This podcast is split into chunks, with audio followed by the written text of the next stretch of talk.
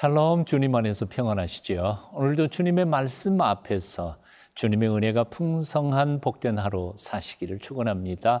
동순교회 서정호 목사입니다. 어, 여러분 기승전결이라는 말을 들으셨을 겁니다. 이야기가 시작되고 전개해 나가다가 반전을 이루고 또 정점을 지나서 결론을 맺는 바로 이 스토리 전개의 한 형식이라고 말할 수 있죠. 누가복음을 쓴 누가라고 하는 사람은 의사이면서도 사실은 역사가요, 지필가였습니다. 그래서 그는 예수님의 생애를 기술하면서도 어, 그 기승전결의 기법을 따라서 그냥 단순히 예수님의 생애와 말씀을 기록한 것이 아니라 곳곳에 그 구성, 플러스를 가지고 힌트를 숨겨 놓으면서 이야기를 전개해 나가고 있음을 봅니다. 누가는 어떤 의도로 그리고 어떤 구성을 가지고 아, 복음서를 써가고 있었을까요? 오늘 본문이 아주 가장 잘 알 수 있는 본문이기도 합니다. 오늘 본문 누가복음 9장 18절부터 36절까지 함께 읽겠습니다. 누가복음 9장 18절에서 36절 말씀입니다. 예수께서 따로 기도하실 때에 제자들이 주와 함께 있더니 물어 이르시되 무리가 나를 누구라고 하느냐? 대답하여 이르되 세례 요한이라 하고 더러는 엘리야라. 더러는 옛 선지자 중에 한 사람이 살아났다 하나이다. 예수께서 이르시되 너희는 나를 누구라 하느냐? 베드로가 대답하여 이르되 하나님의 그리스도시니이다 하니 경고하사 이 말을 아무에게도 이르지 말라 명하시고 이르시되 인자가 많은 고난을 받고 장로들과 대제사장들과 서기관들에게 버림받아 죽임을 당하고 제3일에 살아나야 하리라 하시고 또 무리에게 이르시되 아무든지 나를 따라오려거든 자기를 부인하고 날마다 제 십자가를 지고 나를 따를 것이니라 누구든지 제 목숨을 구원하고자 하면 잃을 것이요 누구든지 나를 위하여 제 목숨을 잃으면 구원하리라. 사람이 만일 온 천하를 얻고도 자기를 잃든지 빼앗기든지 하면 무엇이 유익하리요? 누구든지 나와 내 말을 부끄러워하면 인자도 자기와 아버지와 거룩한 천사들의 영광으로 올 때에 그 사람을 부끄러워하리라. 내가 참으로 너희에게 이르노니 여기 서 있는 사람 중에 죽기 전에 하나님의 나라를 볼 자들도 있느니라. 이 말씀을 하신 후 8일쯤 되어 예수께서 베드로와 요한과 야고보를 데리고 기도하시러 산에 올라가사 기도하실 때에 용무가 변화되고 그 옷이 휘어져 광채가 나더라. 문득 두 사람이 예수와 함께 말하니 이는 모세와 엘리야라. 영광 중에 나타나서 장차 예수께서 예루살렘에서 별세하실 것을 말할세 베드로와 및 함께 있는 자들이 깊이 졸다가 온전히 깨어나 예수의 영광과 및 함께 선 두 사람을 보더니 두 사람이 떠날 때에 베드로가 예수께 여짜오되 주여 우리가 여기 있는 것이 좋사오니 우리가 초막 셋을 짓되 하나는 주를 위하여 하나는 모세를 위하여 하나는 엘리야를 위하여 하사이다 하되 자기가 하는 말을 자기도 알지 못하더라. 이 말할 즈음에 구름이 와서 그들을 덮는지라. 구름 속으로 들어갈 때에 그들이 무서워하더니 구름 속에서 소리가 나서 이르되 이는 나의 아들 곧 택함을 받은 자니 너희는 그의 말을 들으라 하고 소리가 그침에 오직 예수만 보이더라. 제자들이 잠잠하여 그 본 것을 무엇이든지 그때에는 아무에게도 이르지 아니하니라.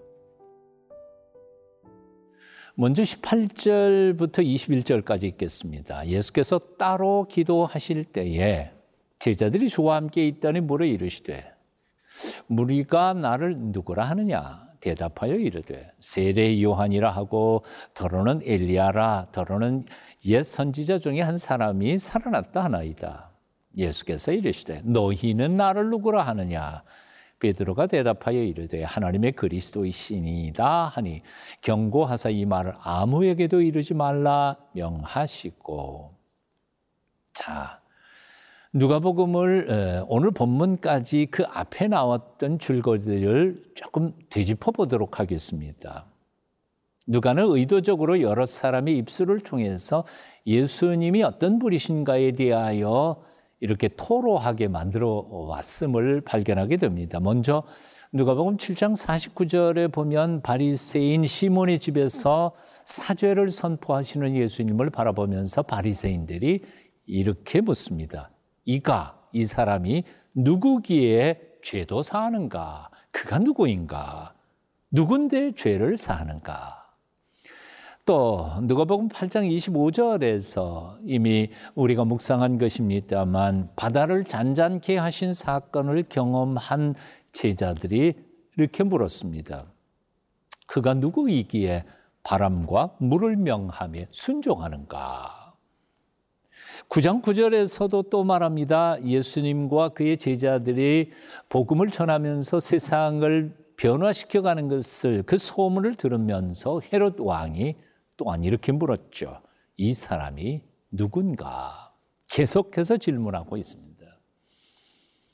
자, 어제 우리가 묵상했던 본문인 오병이어의 기적을 소개하면서 누가는 그분이 도대체 누구인지를 힌트를 주었습니다.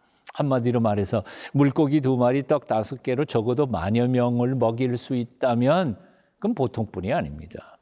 이분이야말로 우리 조상들을 40년 동안 광야에서 먹이셨던 바로 그 여호와 하나님 그분이 아니겠느냐 하는 것이죠. 그래서 틀림없이 이분이야말로 여호와 하나님께서 약속하신 메시아이시고 그리스도이시다라고 말하고 있는 것이죠. 자, 이제는 더 이상 이 질문에 대하여 뜸들일 필요가 없었습니다. 그래서 예수님께서는 바로 제자들에게 물으신 겁니다. 야, 사람들이 나를 누구라고 하더냐? 너희는 나를 누구라고 하겠느냐? 그 질문 앞에 베드로는 대답한 거죠. 하나님의 그리스도이십니다. 사람들의 의견이라 소문이 중요하지 않습니다. 사실을 사실대로 제대로 알지 못하는 사람들이 이런저런 소문 내는 거 그거 귀에 아, 담을 필요가 없습니다. 가장 중요한 것은 나는 그 예수 그리스도를 누구라고 고백하느냐 하는 것입니다. 나의 생각, 예수님에 대한 나의 고백입니다. 오늘 여러분의 대답은 무엇입니까? 예수님을 누구라고 말씀하시겠습니까? 예수님은 내게 어떤 존재이십니까? 분명하게 대답하십시오. 그럴 때 우리의 믿음이 온전한 그리스도인의 믿음으로 성숙해 가게 됨을 발견하실 것입니다. 분명하게 고백하십시오. 당신은 메시아이십니다. 그리고 나를 구원하러 오신 바로 구주이심을 믿습니다. 이 고백이 여러분의 고백이 되실 수 있기를 축원합니다.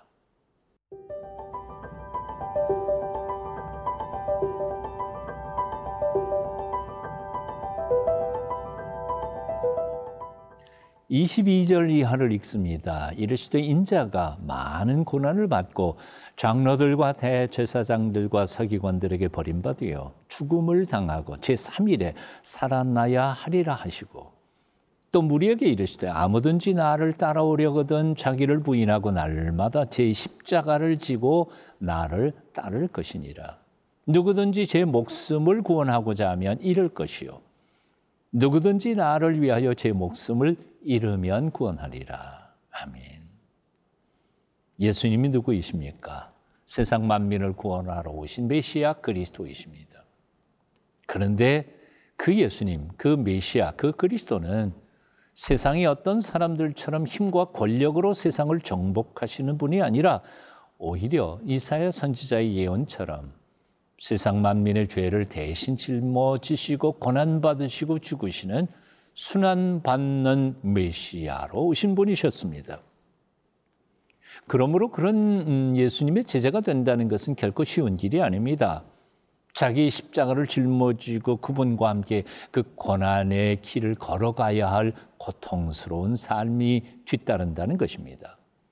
바로 그래서 예수님께서 제자들에게 말씀하신 겁니다. 아무든지 나를 따라오려거든 자기를 부인하고 날마다 제 십자가를 지고 나를 따를 것이니라.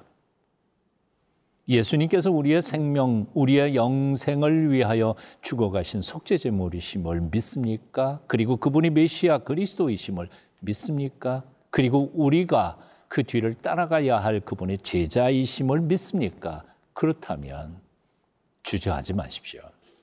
그 길이 아무리 고통스럽고 힘든 길이라 할지라도 이 길이야말로 사는 길이고 영생하는 길인 줄로 믿고 그 주님을 뒤따라가는 하나님의 사람들이 되시기를 축원합니다.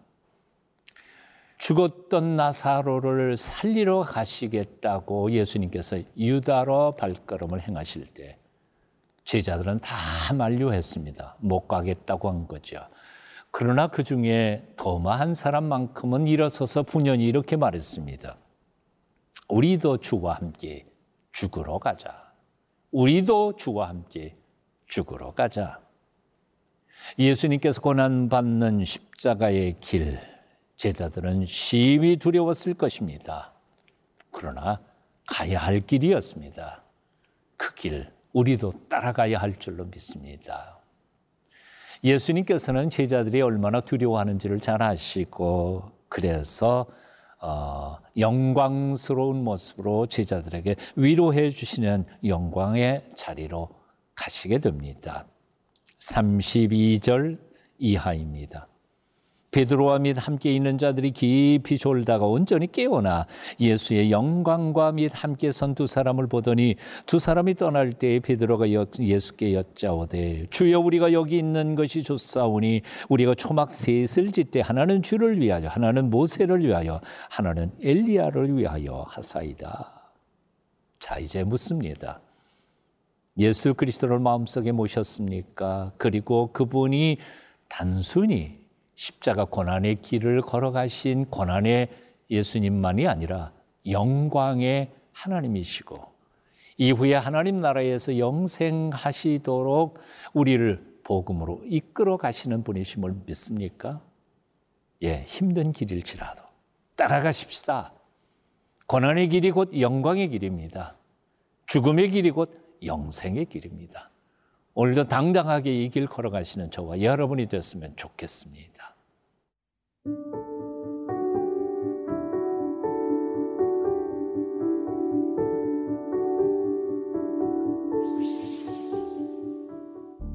우리를 구원하기 위해 죽으러 오신 주 예수님을 찬송합니다. 그 걸어가신 고난의 십자가 길, 저도 따라가겠습니다. 고백하며 헌신하는 주의 백성들 되도록 우리를 붙잡아 주시옵소서. 예수님 이름으로 기도합니다. 아멘.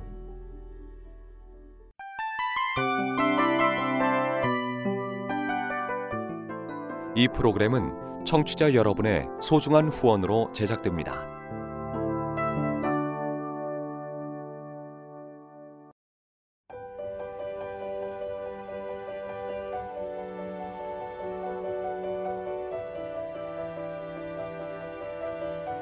세상에는 수많은 교회들이 있지만 더 깊이 있는 말씀 강해를 찾기 위해 크기로만 교회를 선정하지 않습니다.